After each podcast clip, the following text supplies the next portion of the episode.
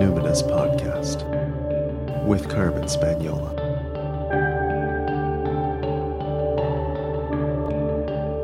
Hi there, and welcome to the Numinous Podcast, where we have interesting conversations with everyday folks about the mystery of life. This podcast is a complement to the Numinous School, my online intuition development program for people who want their self awareness to serve a greater good. I'm your host, Carmen Spagnola, and today I'm speaking with Therese Cator. Therese is a spiritual leadership coach and a shadow alchemist who comes from a lineage of healers, spiritual teachers, intuitives, and artists.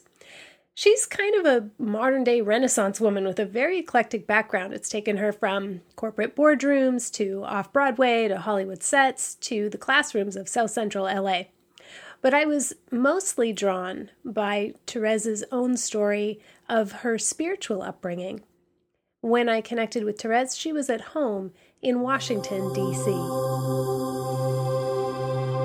So, Therese, thank you so much for being my guest on the show today. I was really thrilled when you reached out to me, and I was really um, excited when I started reading your website and seeing um, all of the multiple modalities that you have and how you're bringing it all into um, coaching.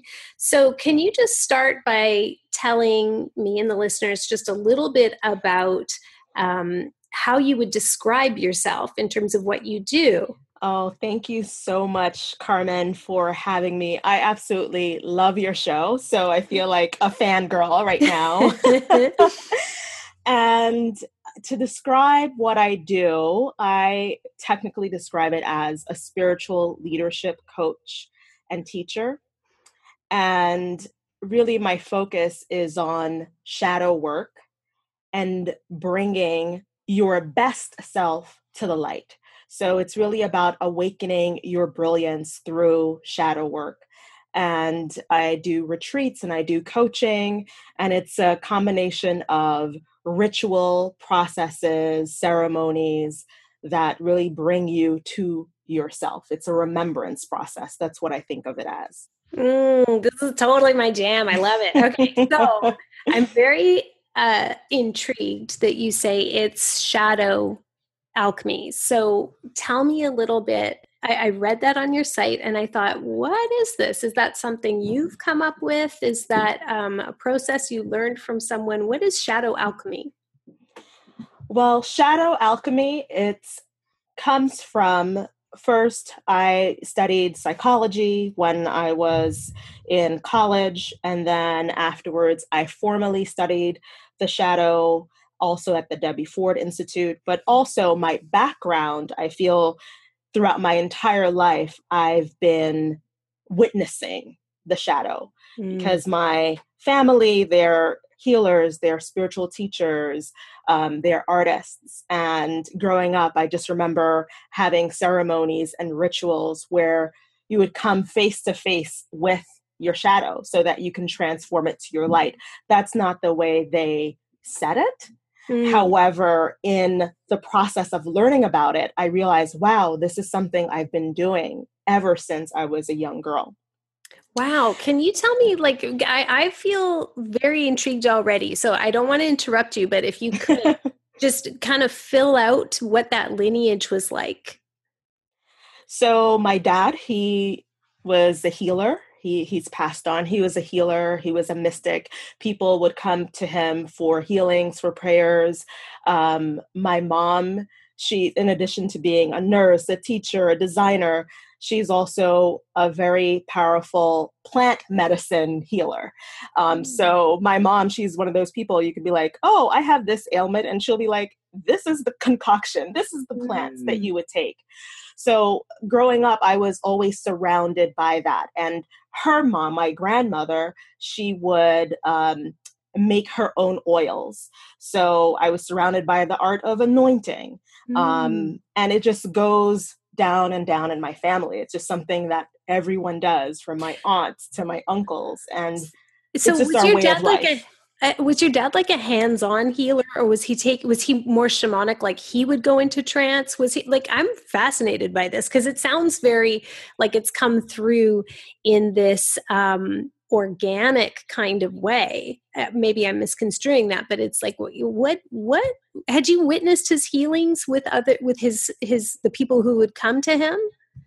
Yes, I've witnessed it. I've been part of also the ceremonies, mm. and I would say it's um, I would say shamanic. You can call it shamanic, mm. but he would also sometimes do hands-on, which mm-hmm. which would mean with oils or with you know just the touch. Mm-hmm. Um, so I witnessed him doing healings in lots of different ways, and he would wow. you know do that for myself and my and my siblings as well. Wow, powerful. Mm-hmm. Wow. Okay. So then you you do the Debbie Ford, you do all these things. This is fascinating. And how does it get synthesized then into shadow alchemy?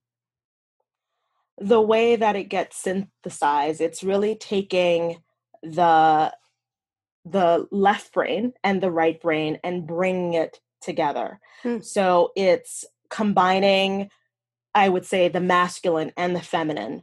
The experiential and the intuitive, and bring it together so that you can uncover those hidden parts of your subconscious and bring them into the light. So it's really a holistic and integrative process. So that could be like, okay, we're going to sit in circle and we're going to meditate. That can look like doing a flower ceremony. That can look like going through a specific process. Um, so the way it shows up can change. However, um, I would say the the goal is always the same. So it's bringing bringing you to your light.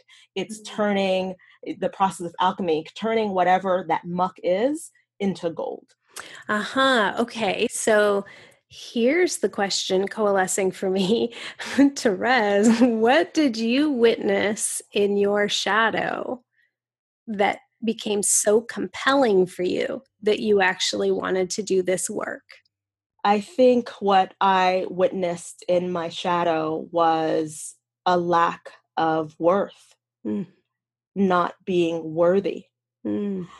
And I think that not being worthy that gets strengthened sometimes well not sometimes by the media mm-hmm. by even you know even the household i even though it was spiritual it wasn't perfect by mm-hmm. you know our parents even by our siblings our teachers and that lack of worthiness um, was brought to the surface and i was like okay i know this is not the truth of who i am because there would be moments glimpses where i would be like okay i know the truth of who i am so how do i alchemize this? How do I change this? Hmm. And it's really by being with, being with it, and then realizing that I was uh, re- realizing that my birthright is worthiness.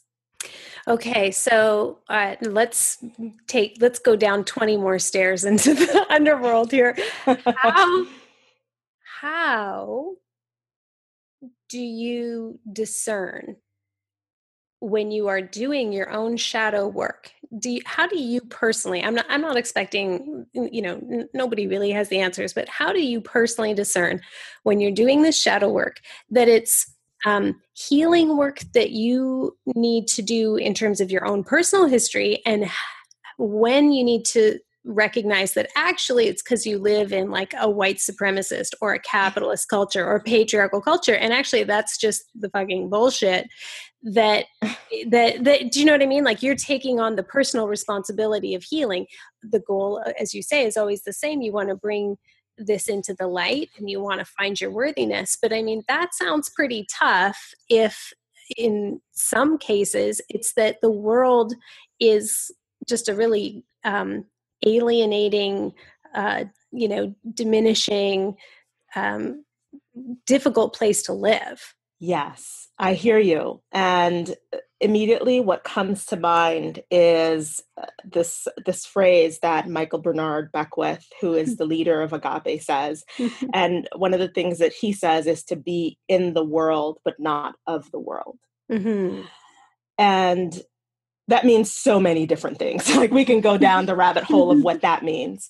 But being in the world and not of the world is for me realizing what's triggering me, right? Because sometimes a thing that's triggering me could be my own stuff.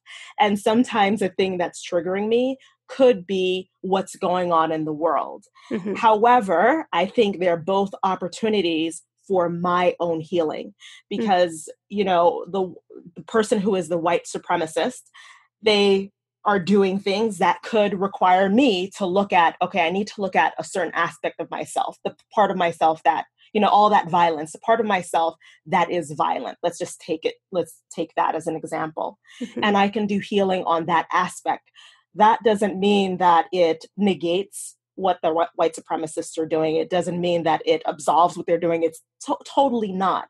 However i think every single thing that that we witness is an opportunity for our own healing. And through our own healing it's an opportunity for the collective healing Mm, hmm Yeah, I hear you on that. I yeah, I think I like that phrase from Michael Bernard Beckwith. I, I think of it also as um, you know, being able to stay present to the world while also able to self-regulate. And so mm-hmm. recognizing, oh, when is my own trauma or my own triggers? Like when is it taking me out of my resiliency? And, you know, sometimes I need to then withdraw or you know care for myself in some other way but um, yeah I, I hear you on that so i'm actually really interested in um, you mentioned somewhere that you spent like 10 years going to agape international or something like that and i'm like that must have been super activating so awesome because i mean beckwith talk about a charismatic dude Yes, and he he's amazing. I I think that he is a modern day mystic, and yeah. You know, having been able to witness him for those ten years, is that he's really someone who walks the talk, mm. and he's someone who the person that you see up there that's who he is because i've encountered him just like in everyday life hey at the grocery store and that's truly who he is and I mean, honestly, I spent a lot of those years just crying. yeah. you know, just crying with my own stuff because if, you know, when we're put into spaces, sacred space, if we allow that sacred space to work on us and i and i feel that being at agape i allowed that whole experience just being there going to different workshops um, studying going deeper doing the actual work when i left. It works on us. It worked on me hmm. and so i just spent just a lot of time just crying uncried tears mm. and a lot of time just letting go of unbottled you know screams mm. screams that were bottled i should say mm-hmm.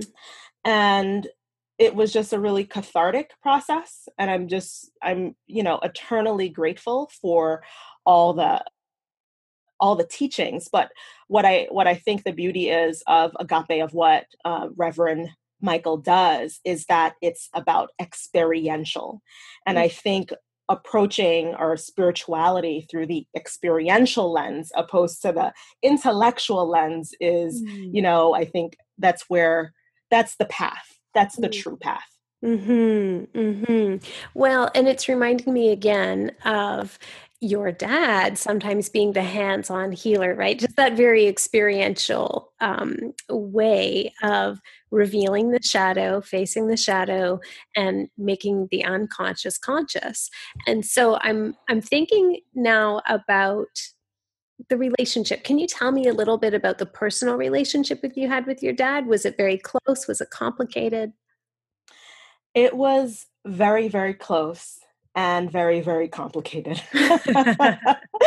it, it was really both of those things and you know one of uh, the reason why it was complicated was you know my dad he lived abroad while my mother and my sister and i lived in the united states so mm. he was not physically here mm. although all the time although i felt his presence and i i was very very close to him and I just remember even right before his right before he passed, he came to me in a dream hmm. to tell me he was going. And I was like, no, mm. no and that that was our relationship and i mm. and he was meant to be my dad mm. like you're you're making you know and mm. the emotion is coming up he was truly meant to be my dad oh and so i yeah thank you. I'm very touched that you are sharing that beautiful relationship. I've never had anything like that. So it's really nice to experience it even vicariously. I can feel the love. And so how many years ago did he die?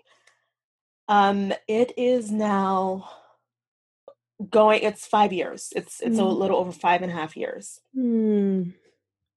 and how is it going having that i'm sure that there's probably um a strong spiritual connection. I would imagine he's probably come to you in dreams but in the the physical experience how are you coping with the absence of your father in your life?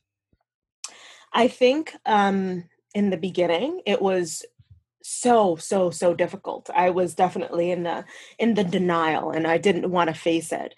However now i've it's i'm in full acceptance mode Mm. And I know that he's with me and he sends me messages and master classes. I call them master classes of what's my next step.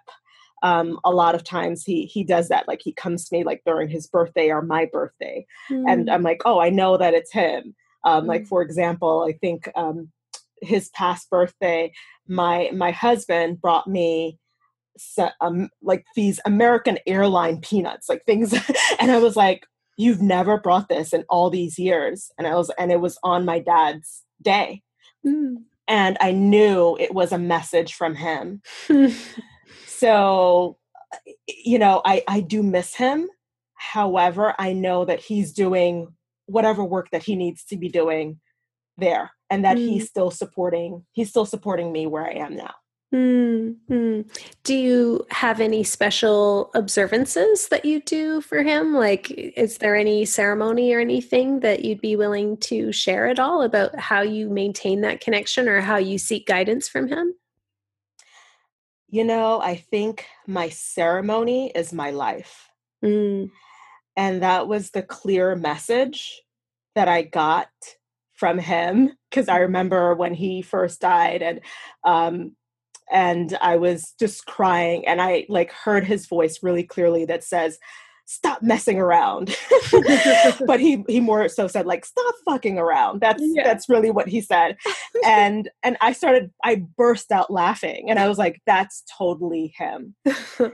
And what he wants is for me to live. Mm. that's what he wants for me to live for me to liberate my light for me to carry on to create my own legacy to be happy so and i think for me now having my son um mm-hmm. years a couple of years later i i realize of course that's what he wants because that's what i would i want for my son mm-hmm. so really having a child makes me even more grounded and present to to to what my father would want for me Mm. So, about um, a year after your father died, so you have this major bereavement. Maybe a year later, I would imagine you're maybe just kind of starting to get back to some kind of semblance of normal. And you write on your website that right around Thanksgiving, suddenly you find yourself with over a dozen guns pointed at your back and you say, On that cloudless night, with tears streaming down my face, staring at the heavens, I promised that if I made it out alive, I would liberate my light and help others do the same. And I was I found that a very arresting scene, just like two sentences that just conjured this um, chilling scene. And I'm wondering if you can tell me how that came to be. Yeah, it's um it, it definitely what you said. I was, you know, just getting my footing in terms of the grieving grieving process and it just was my husband and I we went out for for a chat and through that chat we got misidentified for someone the police was looking for. That's my understanding of what happened. And we ended up being stopped by the police. However, we were treated as though we were criminals. And this ended up being a very long process where there were literally, it, I don't know how many police cars, at least half a dozen police cars, and do- dozen guns pointed at, at, our backs that I could see in my peripheral vision. Helicopters were up ahead. and I remember it was in that moment I I wasn't scared even though tears were coming down my my face and I just remember feeling that there is a greater power. And if this is it, then you know, this is it. However, I I still believed with all my being that there was no power greater than the power that was within me. So those guns that were pointed at us, those helicopters, regardless of what happened, there was no power greater than the power that was within me. Oh my God. You weren't scared? Like, I'm scared. Do you think your dad came or like how did you become so aware of that like do you think it was the decade you spent at agape do you think you've had that since you were a kid it sounds like something came upon you that was i would call that numinous right just an encounter with the great mystery that like how could that happen in that moment how do you make sense of it that's the thing. I actually can't make sense of it because I get scared over like little things in my life now. Like, oh right. my God, you know, uh, oh my God, I'm afraid that, you know, Isaiah, he's doing something. Is he going right. to fall? He's learning to walk right now. And I'm like scared right. that he's learning to walk. And yeah. then here I am in this situation with a dozen guns. And I'm like, oh, I feel the power of the universe behind me. Wow. So, yeah. And I think that's, that's the great mystery of it. And mm-hmm. I think at that moment, it was a moment where I feel that I was touched by grace. Mm-hmm. My husband and I, I think we were just touched by grace, God, source, just connected to it mm-hmm. in spite of those extraordinary circumstances. Right, your husband was there. Did you feel connected to him in that moment or is this kind of in the debrief you both realized that you just got really calm? Like or were you guys able to make eye contact? Like how how did you how did that uh, affect your bond? it's we actually weren't able to make eye contact because we had to get out the car. We couldn't look behind us. All we can see was through our peripheral vision. Had to get down on the floor, on our knees, hands behind our back. We were pushed on the floor. Ugh. So the connection just had to be through sensing. Mm. It had just to be through, and they tried to separate us because mm. they didn't know if we had weapons, what was going, you know, whatever mm-hmm. they thought. So yes, that, and I think we both had a, a, a united experience, but then mm-hmm. we both had our individual experiences as well. Mm-hmm. And you ask whether it was agape, whether it was my childhood. Mm. I think it was everything, like everything just came and synthesized mm. in that moment. Mm-hmm. And for whatever it was, you know that moment even I, I, remember just looking at the sky just being like okay i know that i'm not fully stepping into my power the way that i should be hmm. I, I, just knew it in that moment hmm. and that's that's why i made that promise um, because i was hiding i had a whole other business um, you know doing something else i was great at it however this the truth of who i am and what I could bring to the world, how I meant to serve, I was hiding in the shadows. Mm.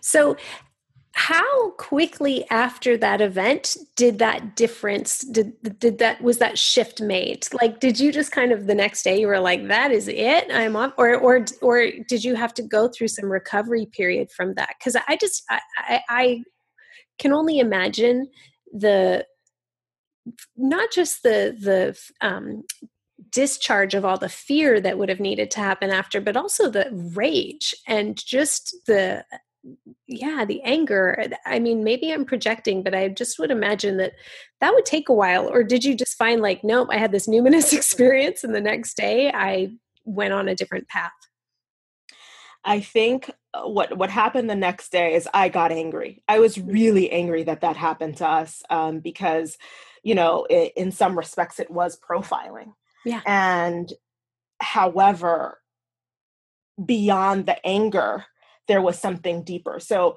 Mm. what it made me do was work through it, Mm. work through it, um, work through my anger, work through all those feelings, and come to a space of actually forgiving those those people. Mm. Um, you know, forgiving those off- officers and forgiving the the guy who had followed us and he who even started all of this. Mm. Um, so for me, it it, it was my life didn't change instantaneously Mhm. it was a process but what it was was this resolve that every single day i would take a step a leap sometimes it was a crawl towards what i'm supposed to be doing Mm. and right now we're speaking years later those are those little steps and the, that you know those crawls at times or you know sometimes wailing and being like no i don't want to do it but I always go back to that moment of, okay, I'm on this path. I knew that I was supposed to be on this path, but I'm really on this path. This is what I'm meant to do. Mm. So, okay, so I hear you say you did the work and you have a tremendous toolkit. Um, but I'm very curious how could you share kind of more specifically on the days when you were rageful like Mhm. just furious that that happened to you what were some of the specific you know practices or processes or rituals like what were some specific things that helped you cope with rage Screaming. Nice Mhm. I think, uh, you know, really getting visceral. You know, I, I you know, we talked earlier about it having to be experiential. Mm. and sometimes it's visceral it's in our body rage and all of that exists in our bodies and i had to get those screams out i had to get those tears out i had to write i had to you know activate my activism Yeah. as well um so get into action. Um doing you know public public work. I'm, I'm not saying public work. I'm, I'm doing doing public service i should say. Mhm. yeah. Helping others and and starting to share about that experience Mm. because you know part of there there's two layers right? The the the layer of doing the work and showing up and then there's the other layer of okay we live in this world based on the color of our skin based on um, our religion our sexuality our gender where we have all these different labels that are placed upon us Mhm. and so it, it, it in that moment i experienced both of those two worlds you know the Mhm. shadow of the things that we need to work on as well as the things you know the work the the world needs to work on Mhm. Mhm. Yeah, I'm getting chills because it's so true. Anger, it's got to be discharged. It's got to move through the body, and I love how you you got more audible and visible in the world, right? Like I that yeah, I love how you sort of framed that that event as yeah, just confrontation with both the shadow and the possibility of the light all in that moment. That's beautiful. What what about the grief? You know, whether it's grieving your father or grieving the world or grieving all those who maybe they had that numinous moment but they didn't survive. How do you deal with the grief? there's this beautiful phrase from vipassana meditation which i practice and it says anicca anicca anicca. And it essentially means impermanence. Hmm. and it's the law of impermanence. And i think you know for me and i think as everyone could could relate to this is is humans we fight change we want the permanent i Hmm. know sometimes i want the permanent Mhm. and really becoming present that nothing is permanent Hmm. and even the grief isn't permanent so that's one of the th- ways that I work through my grief, knowing that because sometimes it feels so heavy, it feels Mhm. so like the world is on my shoulders, and I'll and I'll literally say to myself, "Anicca, Anicca, Anicca," and this too shall pass. Mhm. This grief shall pass. It's not going to last forever. And you know, um, having worked through depression, like even days where, you know, I'm like, oh, this is not my best day. I always say, this too shall pass. There is always not even only a new day, there's always a new moment. So giving ourselves that space to grieve is so, so important. Um, I know in in my family is from Haiti and the grieving process, my mom, she told me recently about how she grieved for her father, and it was days long.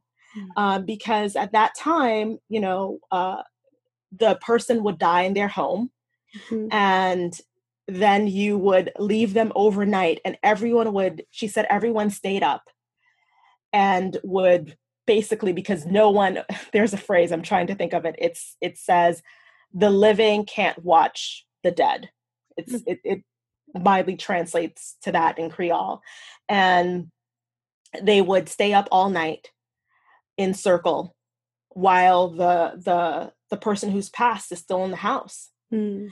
and the grieving process would take place over days Mm. and right now i think we live in a world where we're expected to okay be done with it oh Mhm. let's move on and i think even you know we see that through all different phases of life like you have a baby okay you have a baby bounce back That's you right. grieve someone died bounce back and i think it, it really does us a disservice Mm. when we are forced or or even pushing ourselves to bounce back when we're not truly ready to Mhm. bounce back because we will know like and I, and I remember telling my mom my mom was like oh wow you're really you know she she knew i was really grieving deeply for my dad and and i just told her that when i'm done my body will tell me Mm. So Mm. trusting our grieving process and not even you know i know there's like the seven steps of grieving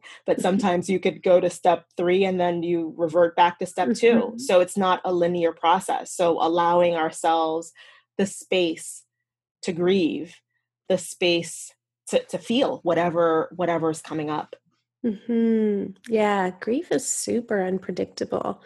Um, and I just want to say, I can really feel the love for your father as you're talking about grief. And, you know, as Martín Prechtel talks about, like, uh, grief is a form of praise.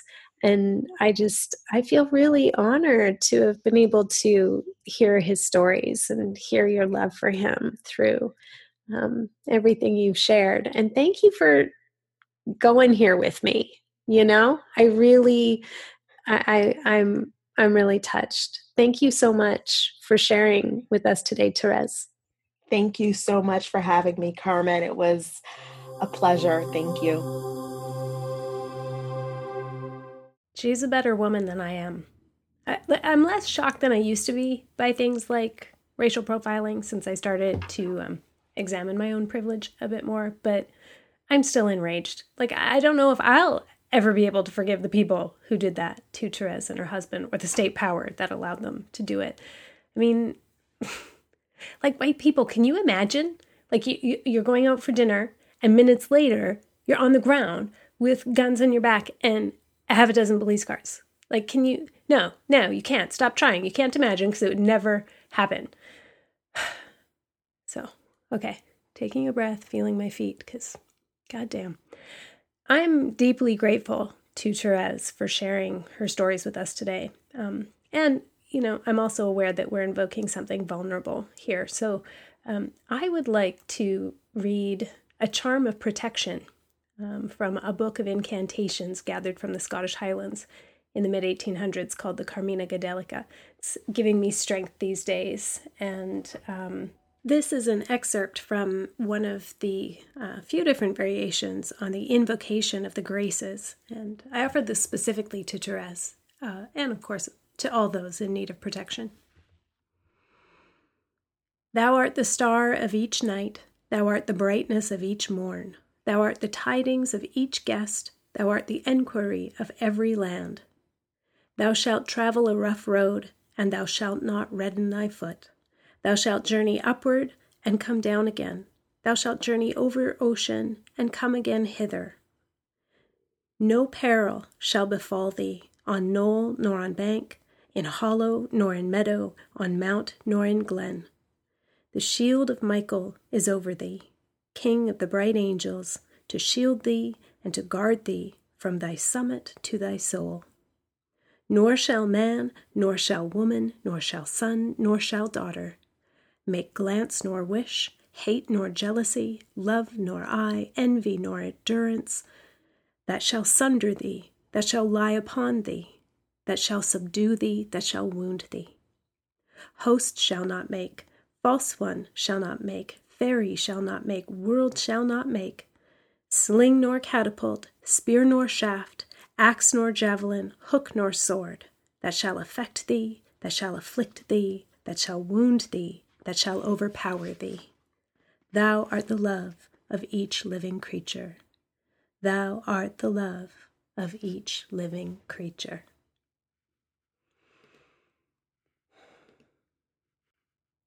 Today, I'd like to thank my listeners in uh, Washington, D.C. That's Therese's new hometown. Uh, thank you for listening for every, month, and um, please welcome Therese if you see her there. As she mentioned, she also runs retreats and works with one on one clients, so please visit her website, which is linked in the show notes uh, on my website, along with several of the other things we mentioned, including Agape International. And finally, just a heads up that the deadline to place your deposit to come on Quest with me is April 15th, 2018. Get all the details at carmenspagnola.com, C A R M E N S P A G N O L A. Until next time, take care.